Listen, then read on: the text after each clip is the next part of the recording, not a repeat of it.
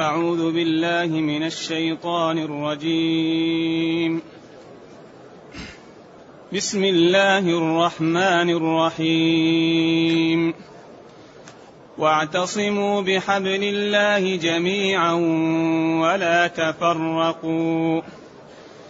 واذكروا نعمة الله عليكم إذ كنتم أعداء فألف بين قلوبكم ۖ.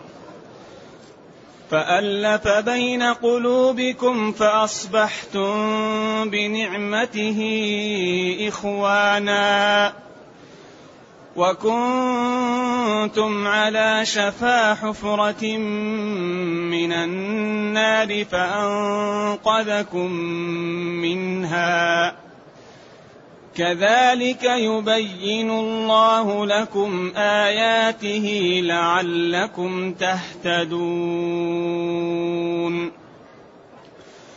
ولتكن منكم امه يدعون إلى الخير ويامرون ويامرون بالمعروف وينهون عن المنكر وأولئك هم المفلحون.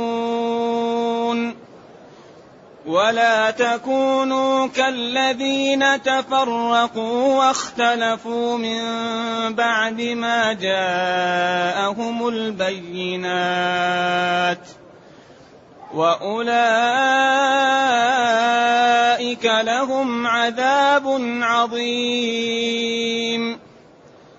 يوم تبيض وجوه وتسود وجوه. فأما الذين اسودت وجوههم أكفرتم بعد إيمانكم؟ أكفرتم بعد إيمانكم فذوقوا العذاب بما كنتم تكفرون.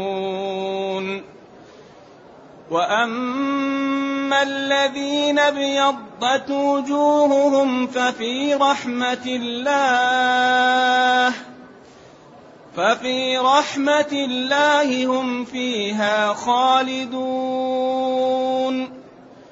تلك آيات الله نتلوها عليك بالحق وما الله يريد ظلما للعالمين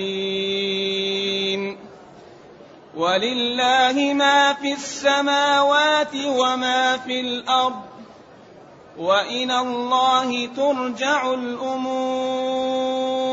حسبك. الحمد لله الذي أنزل إلينا أشمل كتاب وأرسل إلينا أفضل الرسل وجعلنا خير أمة أخرجت للناس فله الحمد وله الشكر على هذه النعم العظيمة والآلاء الجسيمة والصلاة والسلام على خير خلق الله وعلى آله وأصحابه ومن اهتدى بهداه. أما بعد فإن الله جل وعلا يأمر خلقه بالاعتصام بحبل الله. فيقول جل وعلا واعتصموا بحبل الله.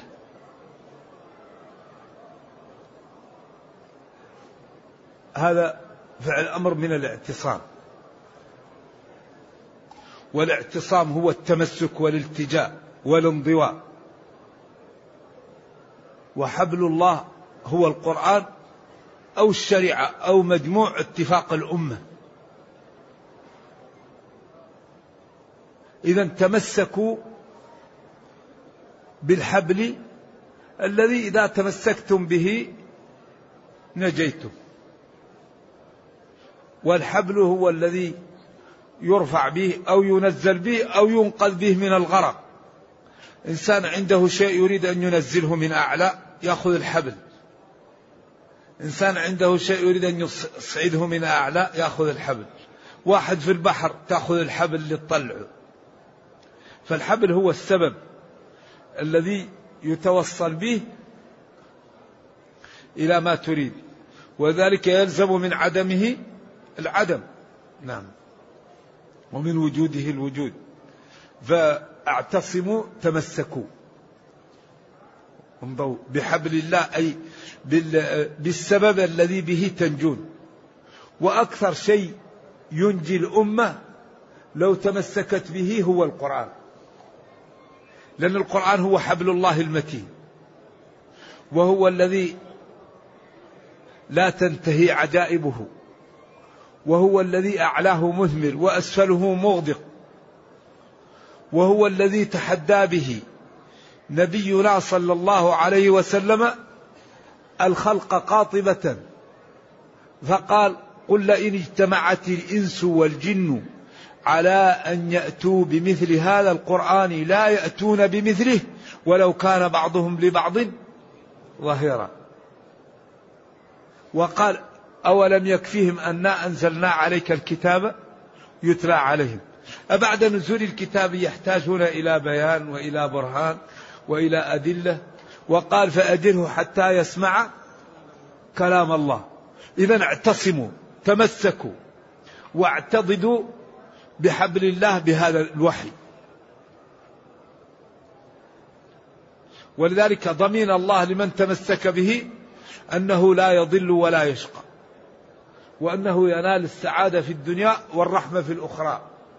وضمين لمن تركه أنه يخذل في الدنيا ويحشر يوم القيامة أعمى. إذا لا عذر لنا بعد هذا البيان. هذا البيان الشافي الواضح. الذي بين لنا كيف ننجو. يعني لا عذر لنا بعد هذا البيان. الله يقول اعتصموا. يعني تمسكوا. انضوا. تحت حبل الله المتين. ولا تفرقوا. ولذلك هذا بسبب ولا تفرقوا. قال بعض العلماء اعتصموا يعني اجتمعوا. والخلاف تنوع. ليس لأن الذي يجتمع هو بسبب القرآن. والذي يتفرق هو بسبب عدم العمل بالقرآن. فالمعنى يؤول إلى شيء واحد. ولا تفرقوا. إذا هذا الأمر نهي عما يفهم. ولذلك كثيرا ما يأتي القرآن بالمفهوم منطوق به. لأن المفهوم الذي يفهم من اللفظ لا في محل اللفظ. والمنطوق الذي يفهم من اللفظ في محل اللفظ. والمفهوم فيه مفهوم موافقة ومفهوم مخالفة إذا اعتصموا بحبل الله جميعا. هذا المفهوم صرح به وهو قوله ولا تفرقوا. يعني إذا هذا تأكيد لشدة الاجتماع والألفة والمحبة والتحذير والتخويف من الافتراق يعني هذا المفهوم لم يتكل عليه وترك وإنما بين بمنطوق أيضا يعضده ولا تفرقوا. ولذلك لا يوجد شيء أقوى للأمة من الاتحاد.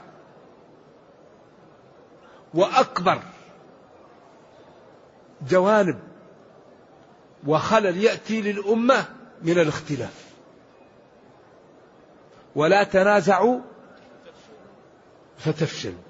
شوف الفاء العطف بالفاء بعد التنازع مباشرة يأتي الفشل. وقد بين الشرع أصول الاتحاد. أصول الاتحاد في نقطتين. من يذكر لي النقطتين؟ الكتاب والسنة. كتاب والسنة. كلام جميل. أصول الاتحاد هو التنازل. التنازل عن بعض مصالحك الحسية والمعنوية. هذا الذي يأتي به الاتحاد للأمة. لكل فرد مصالح. ولكل أمة مصالح. فمتى نتحد؟ إذا علم كل واحد منا أنه لا يأخذ مصالحه كلها. وإنما يأخذ البعض. ويترك البعض. إذا يأتي الاتحاد. أيوه تناسب. فإذا كان كل واحد منا يريد أن يأخذ حقه كاملا جاءت إيش؟ النفرة وجاءت المشاكل وجاءت الفرقة. ولذلك الله يقول اعتصموا ولا تفرقوا. أنت ووالدك أنت وابنك أنت وأخوك أنت وجارك أنت وابن عمك. لا يمكن يقع بينكم شيء إلا بالتنازل. ما زارك تزره ما دعاك تدعوه. حرمك أعطيه شتمك أذكره بالخير. إذا الذي يصلح الأمة هو التنازل. ومع الأسف أن الأمة المسلمة الذي نزل عليها القرآن وأخبر النبي صلى الله عليه وسلم بأنه يبينه وأنه أعطي القرآن ومثله. أمة القرآن تكون في المحافل هي أكثر الأمم خلاف. الآن أوروبا اتحدت لأنها علمت من ظاهر الحياة الدنيا أنه بدون تنازل لا تكون قوة. فتنازلت هذه قليل وتنازلت هذه قليل وكونوا أقوى قوة اقتصادية في العالم. أما المسلمون فكل دولة مسلمة مجاورة لدولة مسلمة بينهم مشاكل الحدود. إذا لابد من التنازل. ولذلك قال صلى الله عليه وسلم إن ابني هذا سيد. إن ابني هذا سيد الحسن. لأنه يعني قام وأصلح بين المسلمين. فلذلك الأمة لا يصلحها إلا أن كل واحد منا يحاول أن يترك جزءا من ماله وجزءا من جاهه لإخوانه. فإذا ضحى كل واحد منا ببعض ما يملك من الجاه أو المال لإخوته جاءت بيننا الألفة والمحبة وإذا كان الأخ لأخيه والأب لابنه والعم لابن أخيه. ما في واحد يضحي جاءت بيننا النفرة. ولذلك يندر شخص يموت ويترك ثروة كبيرة إلا ذهب الأبناء للمحكمة وجاءت المشاكل. لأن إذا كانت يعني التركة فيها عمارة كبيرة كل واحد يقول أنا أريد العمارة. لأن العمارة ما فيها عناء واستثمارها سهل. طيب وهم عشرة والعمارة واحدة. ما يمكن تكون عمارة واحدة عشرة. فيقع بينهم الاختلاف فيذهبوا إلى المحكمة وتأتي القطيعة وتأتي النفرة ويدخل الناس وبعد أن يكونوا ألفة وإذا كانوا عقلاء يكون بينهم الخلاف ولكن يكتموه. لكن إذا تنازلوا من أول يوم كل واحد يتنازل للثاني جاءت الألفة والمحبة وانتهت إيش الإشكالات. لذلك ديننا قائم على المعاوضة. الإسلام تبذل تربح تنام تخسر. لذلك ديننا دين عملاق. يبث في نفوس الناس الرجولة والتضحية والرفق والتنازل ورفع الهمة. المسلم ينبغي فكره كيف يترك له بصمات قبل أن يموت؟ إذا كان عالما كيف يؤلف كتب؟ يسهل فيها العلم. وإذا كان تاجرا كيف يترك مؤسسات تعين الفقراء والأذكياء والمرضى؟ يعني نحن في حاجة إلى مؤسسة تكون متخصصة في إصلاح ذات البين اثنين إذا اختلفوا واحد قلت له يا أخي خذ مليون واترك الخلاف يأخذ المليون ويسكت. ينبغي تكون عندنا مؤسسات لإصلاح ذات البين لأن أكثر ما يضر الأمة الخلاف. الحالقة إذا قطع المسلم قريبه هذا أخطر شيء على الأمة. فهل عسيتم إن توليتم؟ أيوة تقطيع الرحم. إن الرحيم استعاذت. قال لها أما ترضين أن نقطع من قطعك؟ فلذلك هذا الإسلام دين عجيب. اعتصموا. إذا تمسكوا. بحبل الله بالقرآن. واجتمعوا ولا تفرقوا. ولما كان أغلب المشاكل تأتي من محبة المال والجاه ورد عن النبي صلى الله عليه وسلم في سنن الترمذي أنه قال ما ذئبان ما ذئبان جائعان. أرسلا في غنم بأفسد لها من حب المرء للشرف والمال لدينه. إذا أخطر شيء محبة المال والجاه. هذه هي المنابع التي تأتي بش؟ بالمشاكل. هذه تفسد الدين كما يفسد قطيع الغنم الذئاب الجائعة إذا جاءته. ولذا أعطانا ربنا جرعات للواحد يصبر ويطمئن. اتقوا الله وأجملوا في الطلب. لن تموت نفس حتى تستوفي رزقها وأجلها. إذا ما دام كل شيء مكتوب اطمئن. لا تضارب إخوانك لا تشتم لا تظلم. اطمئن. ما كتب لك سيأتيك ويبحث عنك فينبغي أن تطمئن. أرأيتم أجمل من هذا الدين ومن هذا النظام؟ والحسن الحقيقة نحن كإنسان عنده رصيد وهو جوعان وعريان ومريض ويسكن في العراء. إنسان عنده رصيد. يقال له يا عبد الله اشتري ثوب يقول اترك لي رصيدي. يا عبد الله اشتري بيت انت تسكن في العراء اترك لي رصيدي. يا عبد الله كل انت جوعان اترك لي رصيدي. طيب يا عبد الله تعالج انت مريض اترك لي رصيدي. كيف واحد عنده رصيد؟ وهو جوعان وعريان ومريض ويسكن في العراء نحن كل مشاكلنا محلولة في هذا الكتاب. أي مشكلة عند المسلمين هذا الكتاب محلول فيه. لأن الله قال ونزلنا عليك الكتاب تبيانا لكل شيء. وقال ما فرطنا في الكتاب من شيء. والشافعي قال والله لا تنزل بالمسلمين نازلة إلا وكان في القرآن السبيل إلى حلها. قال له طيب أين في القرآن من جهل شيئا عاده قال له بل كذبوا بما لم يحيطوا بعلمه. قال له أين الهندسة؟ قال له ظلني ثلاث شعب. قال له أين الحساب؟ قال فلبث فيهم ألف سنة إلا خمسين عاما. قال أين الاقتصاد؟ قال الذين إذا أنفقوا نعم. كلوا واشربوا. كل شيء أصوله موجودة في القرآن. أصول الاقتصاد وأصول التربية أصول العلم أصول الهندسة أصول الأخلاق أصول الآداب تكوين الأمم تكوين الأسر تبيانا لكل شيء. ولكن نحن نائمون. متى نستيقظ؟ ونثور هذا الكتاب ونعمل به ونظهر للناس جمال هذا الكتاب في حياتنا.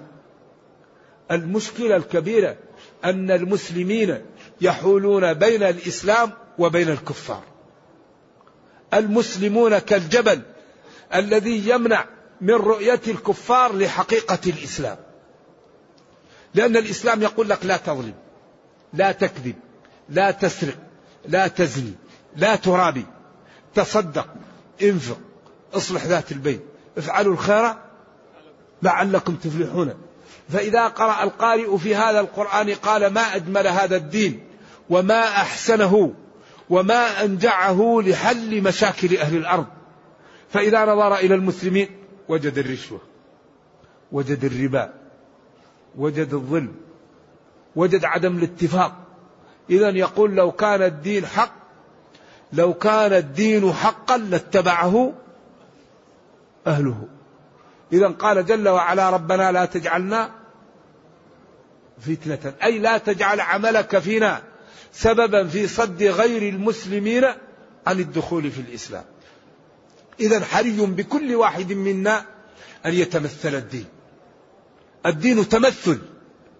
الدين ممارسة. الدين ربقة في عنق المسلم. وبالأخص من يعيش من المسلمين بين ظهراني الكفار. فإن المسؤولية عليه عظيمة والخطب جلل لأن هذا الذي يكون من المسلمين يعيش مع غير المسلمين ويرى ويراه الكفار يفعل أمورا تخالف الدين يقول اذا هذا الدين ما هو صحيح لو كان صحيح لاتبعه. أهله.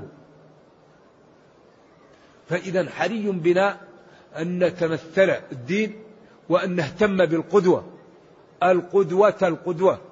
ولذلك الصحابة رضي الله عنهم نشروا الدين بالقدوة. القدوة.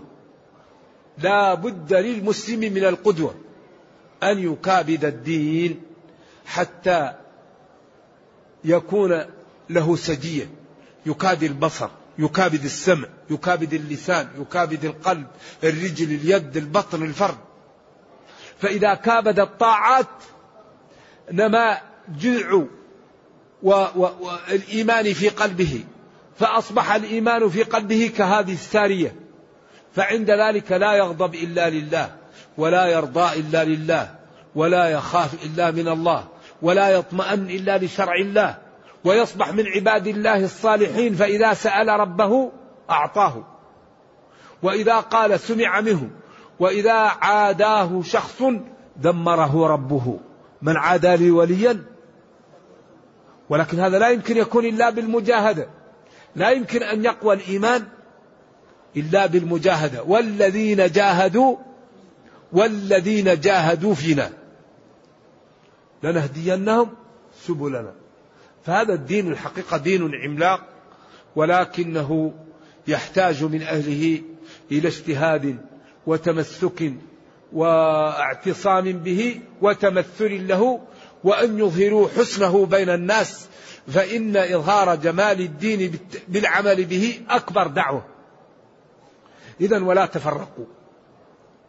التفرق هو أكبر أسباب ضعف المسلمين. ولم تأتي للأمة مشكلة إلا بسبب التفرق والعصيان. ما جاءت للأمة مشكلة إلا بسبب العصيان. سواء كان يوم أحد أو يوم حنين أو سواء كان في الأندلس أو في غير ذلك من البلدان. كل مشكلة تأتي للمسلمين سببها المعاصي. ومن أكبر المعاصي الاختلاف. إذا قال ولا تنازعوا. قال واعتصموا بحبل الله جميعا ولا تفرقوا. لماذا الغرب استطاع أن يدير خلافاته إدارة حضارية والمسلمون يديرون اختلافاتهم بشريعة الغرب؟ لماذا؟ لماذا إذا اختلفنا لا ندير الخلاف إدارة حضارية؟ والله أشار إلى ذلك في سورة الحجرات. قال وإن طائفتان من المؤمنين اقتتلوا فأصلحوا بينهما. الصلح الجلوس على طاولة المفاوضة. وأنت تأتي بحجتك وأنا آتي بحجتي وأدري بأسباب المشكلة. وأنت تدري بالأسباب المشكلة. لا بد أن يظهر الظالم من المظلوم. فكونوا مع المظلوم حتى ترجع الفئة الظالمة إلى شرع الله. فإن فاءت إيش؟ فأصلحوا بينهما بالعدل. ولا يكون الظلم السابق لها مانع من من العدل فيها. إذا حري بالأمة أن تدير خلافاتها إدارة حضارية وأن لا يكونوا يستعملون الخلافات استعمال سلبي فيدمرون مصالحهم ويضعفون. وإنما إذا اختلفوا يديرون الخلاف إدارة إيجابية ويحاولوا أن ينتجوا به ولا يكون سبب في تعويق المشاريع وتعويق القوة وتعويق النضج والعلم والاتفاق والإبداع. فلذلك نحن محتاجون إلى إيجاد آه، من ينبهنا. الأمة المسلمة تحتاج إلى التذكير. والله قال وذكر فإن ذكرى تنفع المؤمنين. نحتاج إلى إيجاد يعني عقلاء يجتمعون ومؤسسات تعقل وتبين خطورة الخلاف وتبين أهمية العلم وأهمية الإبداع والإنتاج وحسن التغاضي والتنازل عن الإخوان. حتى الأمة تعود إلى مكانتها اللائقة بها. وتكون كما قال الله تعالى خير أمة أخرجت للناس. واذكروا نعمة الله عليكم. اذكروها باللسان وبالقلب وبهما معا. نعمة من الله عليكم. إذ كنتم حين كنتم أعداء. يا أوس وخزرج فألف بين قلوبكم. عشرون ومائة سنة الحرب بين الأوس والخزرج. وآخرها حرب بعاث قبل الهجرة بثلاث سنوات. فأصبحتم صرتم بفضل الله وبنعمة الإسلام إخوانا متحابين وكنتم على شفا على هاوية وطرف حفرة من النار وذلك أنكم تقتتلون فتموتون على الكفر.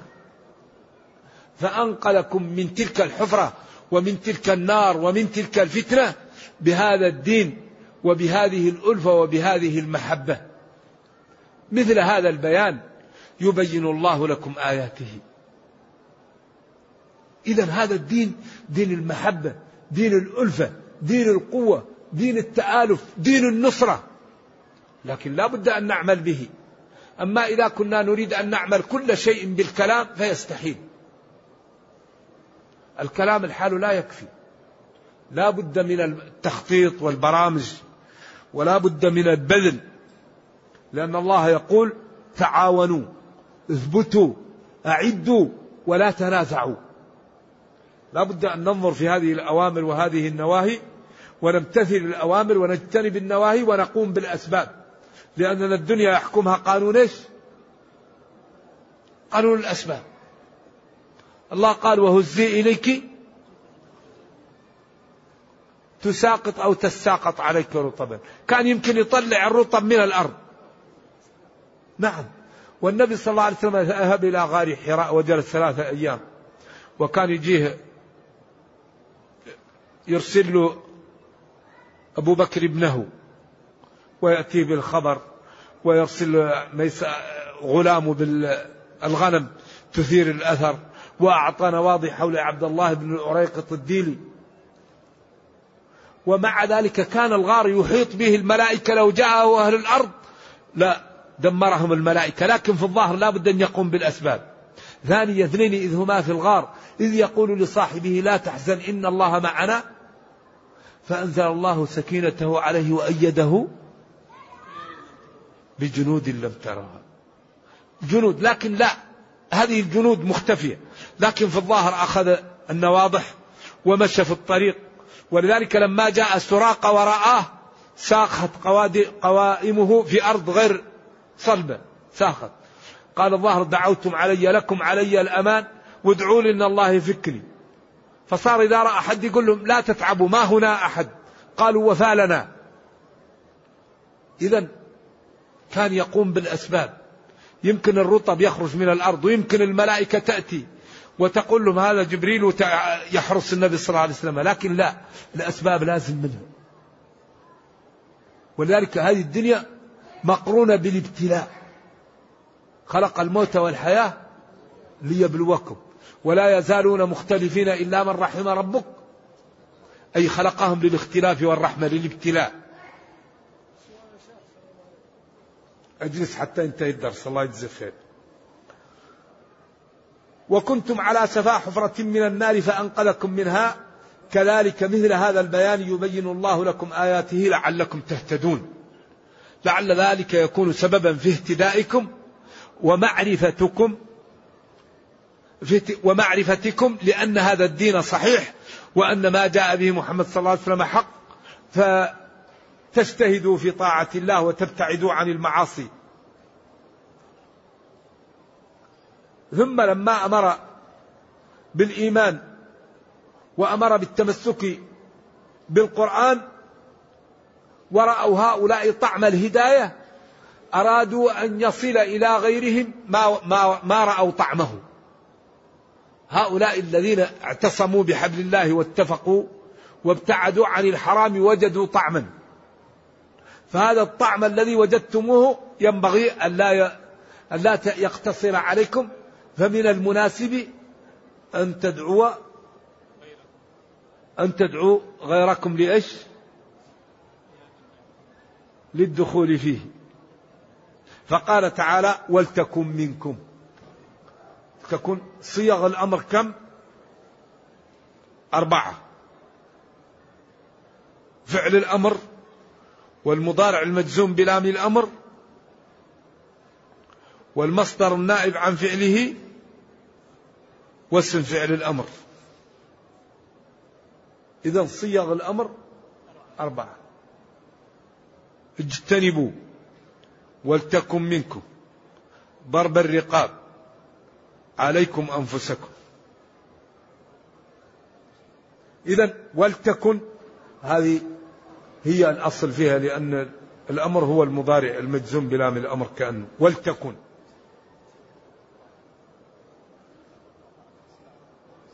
أيوة ضرب الرقاب. عليكم أنفسكم ولتكن منكم اجتنبوا الرجس. إذا ولتكن منكم أمة يدعون إلى الخير. إذا يجب هل هذا أمر للوجوب أو لتأكيد الوجوب؟ إذا كان هذا أول البداية يكون هذا إظهار لوجوب الأمر بالمعروف والنهي عن المنكر. ولكن هذه السورة من السور المدنية وجاءت قبلها آيات دلت على الأمر بالمعروف والنهي عن المنكر والعصر إن الإنسان وهذه مكية. إذا هذا مؤكد للوجوب. الأمر هذا مؤكد للوجوب. ولتكن منكم. وهل منكم للتبعيض؟ فيكون الأمر والنهي فرض كفاية أو يكون هنا المقصود ولتكن منكم للبيان من جملتكم. يدعون إلى الخير. الخير كل شيء محبب إلى النفوس. لا يخالف الشرع. فيه النفع. فغض البصر خير. الصلاة خير. أن تبر بوالدك خير. أن تكرم جيرانك. خير.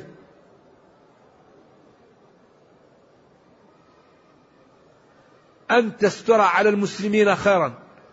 أن تدعو إنسانا إلى أن يتصدق على إنسان أو أن يعلمه أو أن يتغاضى عنه. خير. ولذلك قال خذ العفو وأمر بالعرف. أيوة خذ العفو وأمر بالعرف. العرف هو الخير. أي المعروف الذي يستحسنه الشرع ولا يخالفه. ولذلك هذه أجمع كلمة للخير. وأمر بالعرف. أي بالمعروف الذي يستحسن ولا يكره. وخذ من الناس ما سهل. لا تتشدد على الناس. أن تأخذ نفسك بالقوة وبالحزم وبالحيطة لكن لا تحاول أن تتشدد على الناس. خذ من المسلم ما يستطيعه. يدعون إلى الخير ويأمرون بالمعروف. يدعون إلى الخير. يدعون الناس إلى الخير ويأمرونهم بالمعروف. و والحقيقة أن الأمر بالمعروف والنهي عن المنكر هو واجب على كل مسلم لم ير من يقوم به. من رأى منكم منكرا فليغيره. وجعل التغيير ثلاثة رتب. فبيده فبلسانه فبقلبه. وذلك أضعف الإيمان. لذلك ديننا دين يسر دين السماحة إذا كنت لا تستطيع أن تغير بلسانك غير بقلبك. ولكن من رضي وتابع أما الذي يرى المنكر ويقبله هذا وفاعل المنكر في الإثم سواء. ولتكن منكم أمة يدعون إلى الخير ويأمرون بالمعروف وينهون عن المنكر. ولذلك آية المائدة قال أبو بكر إنكم تقرؤون هذه الآية وتضعونها في غير موضعها. لا يضركم من ضل إذا اهتديتم. لأن كثيرا من المسلمين يرى أن الاهتداء أن تصلي وتصوم وتغض بصرك وتكف لسانك عن الحرام. هو يقول لا الاهتداء أن تأمر بالمعروف وتنهى عن المنكر. عند ذلك لا يضرك ضلال من ضل. إذا لا يهتدي أحدنا إلا إذا قام بالمعروف ونهى عن المنكر. إذا لا يضركم ضلال من ضل. لأننا إذا رأينا من يعمل المنكر ولم ننهه ولم يحجم عن المعروف ولم يعمله ولم ننبهه يقول لنا يوم القيامة يا رب إن فلانا رآني ولم ينهني ولم ينبهني. حتى ينتهي الدرس ما نقدر أصبر حتى ينتهي الدرس. أيوه. بعدين مرة ثانية. اذا لا يضركم من ضل. إذا اهتديتم.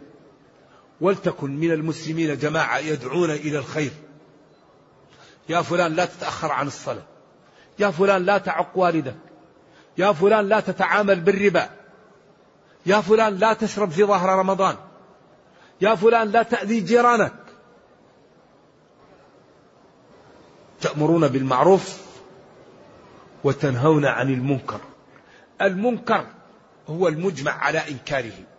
أما المسائل الخلافية فلا يقال لها منكر وإنما يقال نصح ورشا. مثلا مسألة مختلف فيها. لا يقال فيها المنكر. لكن المجمع عليه هذا إيش؟ المنكر.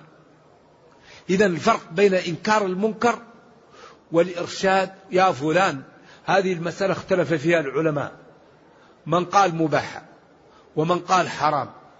ومن قال شرك إذا الأولى إيش؟ تركها لأن ما في أحد قال إنها واجبة. المسألة إذا دارت بين الحرمة والحرام والكفر الأولى إيش؟ تركها. المسألة إذا دارت بين الوجوب والندبية الأولى إيش؟ فعلها. إذا المسائل اللي فيها خلاف يكون فيها النصح والرشاد. يا فلان الأولى لك كذا يا فلان هذا الأفضل لك. أما المسائل المجمع عليها هذا يقال له إنكار لأنه منكر المسائل المجمع عليها. أما المسائل المختلف فيها يكون فيها النصح والإرشاد والبيان وأن هذا أفضل لك وأن هذا أبعد من الربا. لأن المسائل الخلاف لا يكون فيها إنكار وإنما يكون فيها إرشاد وبيان. إلا على من رأى أن هذا منكر يكون أمر ثاني لأنه هو فهم هذا.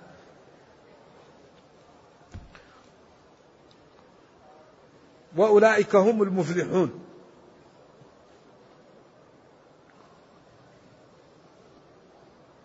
وأولئك هم المفلحون. أولئك لا غيرهم. هم المفلحون. والمفلح الذي دخل الجنة وأمين من النار. لأن الفلاح هو الفوز. والفوز هو أجمع كلمة للخير. فمن زحزح عن النار وأدخل الجنة فقد فاز. إذا أولئك هم المفلحون. لا غيرهم ممن لم يقم بهذه القضية. وأولئك ولا تكونوا. هذا أيضا زيادة في البيان. أمرهم بالخير ونهاهم عن الشر ونفرهم من نماذج وأمثلة قائمة ليبتعدوا عنها ويعتبروا بها. قال لهم ولا تكونوا. يا أمة الإسلام وأتباع محمد صلى الله عليه وسلم كالذين تفرقوا مشابهين للذين تفرقوا واختلفوا. هذا زيادة لأن التفرق هو سبب الاختلاف. تفرقوا وبعد أن تفرقوا اختلفوا. لذلك لما أرسل النبي صلى الله عليه وسلم معاذ وأرسل معه من؟ علي ولا عليا؟ قال أبو موسى قال اتفقا ولا تختلفا وتعاونا وفي الرواية الأخرى وتطاوعا. تطاوعا هذه رائعة في هذا المكان. تطاوعا. هو قال رأي مباح أنت لا تريد خليك معه. ولذلك قال العلماء الاختلاف الذي يوجب الفرقة الاختلاف في أصول المسائل. أما الشريعة موضوع وضع متحمل للخلاف. لأن الشريعة لما وضعت وضعت في دائرة لا لا تعتبر خلاف. لأن أوضح شيء اغسلوا وجوهكم. هل في كلمة أوضح إذا قمتم إلى الصلاة؟ فاغسلوا وجوهكم. وقال مقصرين. محلقين رؤوسكم ومقصرين. فاغسلوا اختلف العلماء فاغسلوا في الوضوء. هل الغسل يكفي إمرار الماء أو لازم من الدلك لأن اللغة العربية كلمة تغسلوا ما هي ضربة لازم. هل الغسل إمرار الماء أو لازم من الدلك وهل الوجه يكفي من العارض أو وراء العارض؟ ومقصرين هل يكفي بداية اللفظ ثلاث شعرات؟ أو لازم من نهاية الرأس أو نصف الرأس. ثلاثة أقوال وكلها صحيح. إذا الشريعة لما وضعت وضعت إيش؟ متحملة للخلاف. والجنة أبوابها كم؟ ثمانية. أنت تدخل من باب وأنا أدخل من باب وهذا يدخل من باب ولا تضيقوا واسعا. الله لما عد خلق الجنة خلق لها ثمانية أبواب. يبكي بالبكاء يدخل بالبكاء واللي يدخل بالصوم واللي يدخل من الخشية واللي يدخل بإكرام المسلمين واللي يعمل بصفاء القلب. يعني يمكن كل واحد منا يكون له عمل يدخله الجنة بمفرده. فيه باب للصائمين في باب للمتحابين فيه من آه، ذكر الله خاليا وفاضت عينه إذا لا نضيق واسعا. عمر عثمان جاءت امرأة ولدت على ستة شهور. فأرسل بها لترجم. فجاء علي فقال له يا أمير المؤمنين ليس ذلك لك.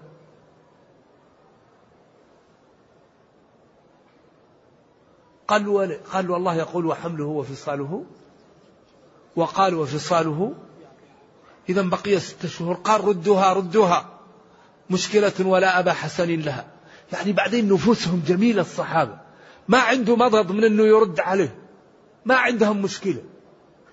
إذا هذا فهم أن هذا عملته بال وبعدين هذا قال لا هذا أقل الحمل وما في مشكلة. والرجل الذي تزوج هذا ابنه. وكثير من المسائل الخلاف فيها سائغ. زكاة الحلي. عدم زكاة الحلي. المتخذ للاستعمال. فيه يدل على الزكاة الكتاب والسنة واللغة ويدل على عدم الزكاة الكتاب والسنة واللغة. القروء الأطهار أو الحيض يدل على أنها القروء الأطهار الكتاب والسنة واللغة ويدل على أنها الحيض الكتاب والسنة واللغة. الذي بيده عقدة النكاح الولي أو الزوج. يدل على أن الولي النصوص ويدل على أن الزوج النصوص. إذا لا نضيق واسعا. ومما ينبغي أن يتعود عليه ويتعلمه طلاب العلم أن الواحد لا ينكر على مخالفه إلا بعد إيش؟ إلا بعد ماذا؟ إلا بعد أن يقف على أدلة المخالف. رجل خالفك. طيب كل ما دليلك على ما قلت يا أخي؟ يمكن إذا قال لك دليل تقول له جزاك الله خير وتكون معه وتترك ما عندك. ولذلك الرجل الذي كان يقرأ قل هو الله أحد قال له قل ما حملك على هذا. أول شيء الإنسان إذا خالف قل له ما دليلك على ما تفعل. إذا وأنت قد تكون حفظت شيئا إيش وغابت عنك أشياء. أبو جعفر المنصور لما جاء للمدينة قال لمالك أريد أن نرغم الناس على الموطأ. قال له كيف تضيق على الأمة؟ واسعا. صحابة رسول الله تفرقوا في الأمصار. وكل واحد منهم عنده علم ليس عند مالك. لا تضيق على الناس. خلي كل الناس يعملوا بما فهموا من الدين. لذلك يعني العرف له دخل في الشريعة إذا لم يخالف الشريعة. الشافعي لما جاء للعراق ولما ذهب الشافعي لمصر ماذا؟ في الجديد في الجديد في الجديد. يمكن نصف المذهب في الجديد. لأنه رأى أشياء لم يرها في العراق.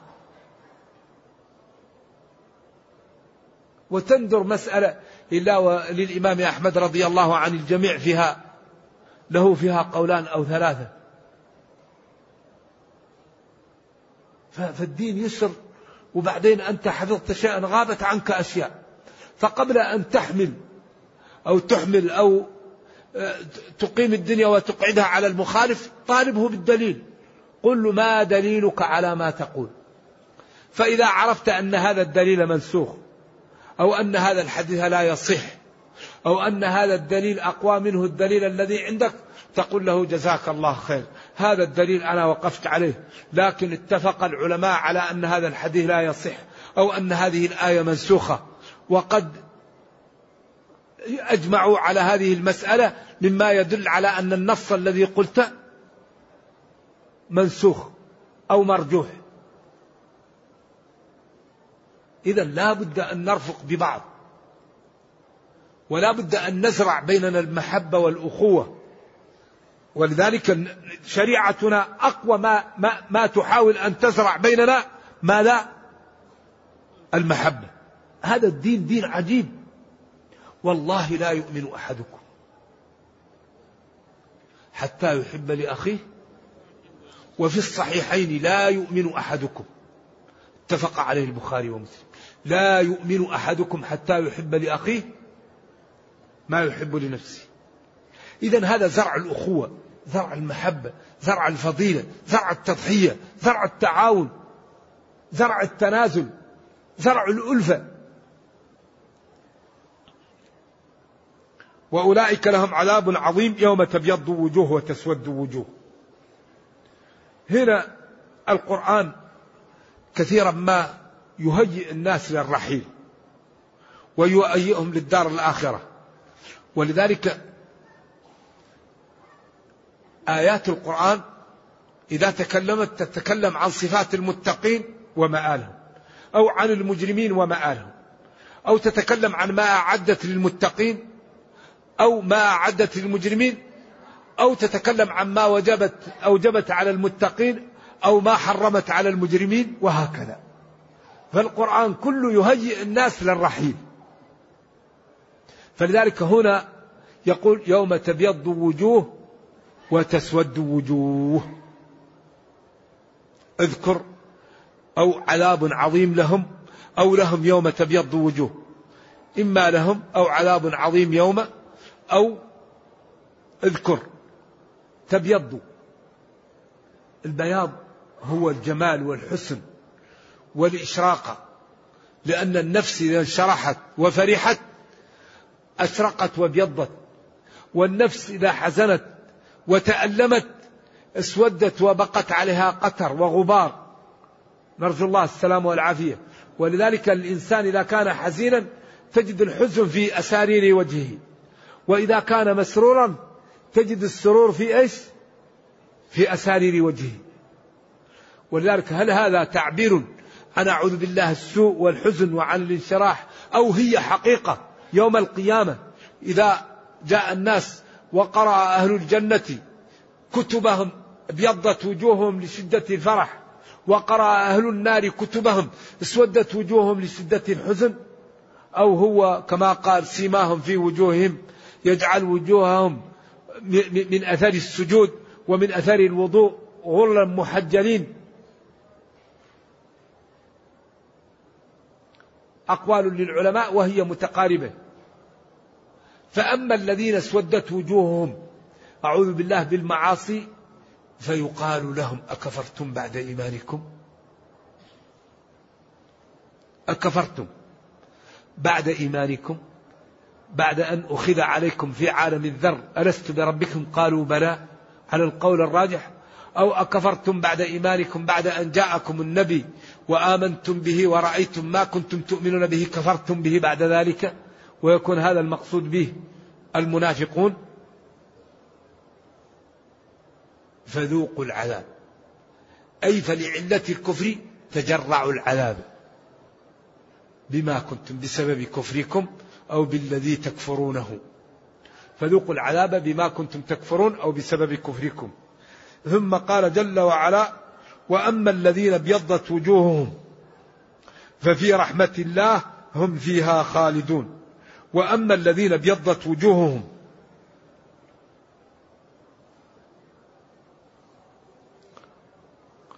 فهم في رحمة الله خالدون. أو يقال لهم أنتم في رحمة الله خالدون لا تخرجون. إذا لا عذر لنا بعد هذا البيان. هذا البيان قيل لنا لأن نكون من الذين ابيضت وجوههم وأن لا نكون من الذين سودت وجوههم. هذا الإخبار لنعتبر ولنأخذ لأنفسنا ولنأخذ قبل أن يفوت علينا الأوان ولا نستطيع أن نتدارك. وهذا القرآن كله قائم على هذا. إما إخبار بنجاة ناس أو إخبار بعقوبة ناس وإما أحكام وإما بيان توحيد وإما تخويف من يوم القيامة وإما بيان للرسل وصدقها وأنها بلغت وإما أحكام شرعية أوامر ونواهي وتعاليم تعلم للناس. وفي النهاية يعني حاولوا أن تنقذوا أنفسكم قبل أن يفوت الأوان. فالله تعالى أرسل الرسل وأنزل الكتب لئلا يكون للناس على الله حجة بعد الرسل.